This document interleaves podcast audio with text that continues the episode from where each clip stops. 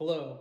In this episode, I'm going to share with you three thoughts from Luke chapter 11, verses 1 through 4, discussing the Lord's Prayer.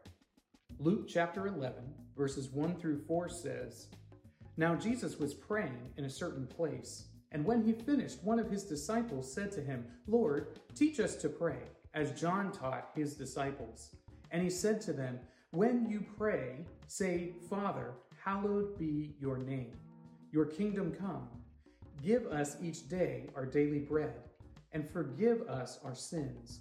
For we ourselves forgive everyone who is indebted to us, and lead us not into temptation. Jesus is asked of his disciples to teach them to pray. There's something about the way that Jesus prays that's different from how the disciples had heard people pray. So they want to know how is it that they ought to approach their Heavenly Father in prayer? Well, we're going to learn three thoughts from the Lord's Prayer in Luke chapter 11, verses 1 through 4. Thought number one honor God.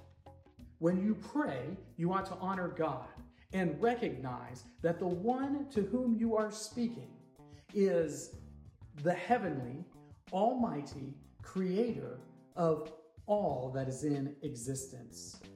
When you pray to your heavenly Father, you are talking to the one who has made and sustains everything, the one who has ultimate authority and control in the universe. And because of that, we must honor God when we pray.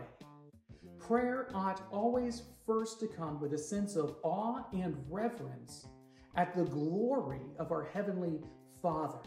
So we begin praying by honoring God and recognizing His place of supreme authority in all things for all time. Thought number two request physical care. This is one of those things that almost happens by default. When you pray to the Lord, you will include all those physical things that are happening to you. You will pray to the Lord for things like your daily bread or that your physical needs are met. The Lord knows that He created us physical creatures. We're different from angels or other spiritual beings. We are both physical and spiritual in nature. And because that's the case, we have physical needs that must be attended to. So when Jesus says that when you pray, ask the Lord for your daily bread, he is communicating to us that we can request of God the physical things that we need in order to survive, that we ought to do that. In doing so, we recognize that the Lord has power and authority even over those physical needs that we all need and are aware of. It helps to put us in the right state of mind.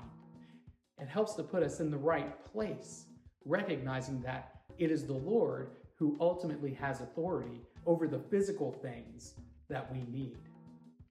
Thought number three request spiritual care. See, we aren't just physical creatures. We are physical creatures, but we aren't only physical creatures. Our physical characteristics must be cared for, but so too must our spiritual characteristics. This is why we need things like the Lord's forgiveness. We need the Lord's forgiveness because we have sinned against Him. We have wronged Him with our disobedience. And because of that, we need to be forgiven. And we need to learn how to forgive. So, the request for spiritual care is really a request for this other component to human existence. The physical care we ask for in our daily bread, the spiritual care we ask for in the request for forgiveness from sins. So, all of this helps us to see what sorts of things we ought to be praying for and how we ought to approach our Heavenly Father. These three thoughts come to you from today's reading, Luke chapters 11 and 12.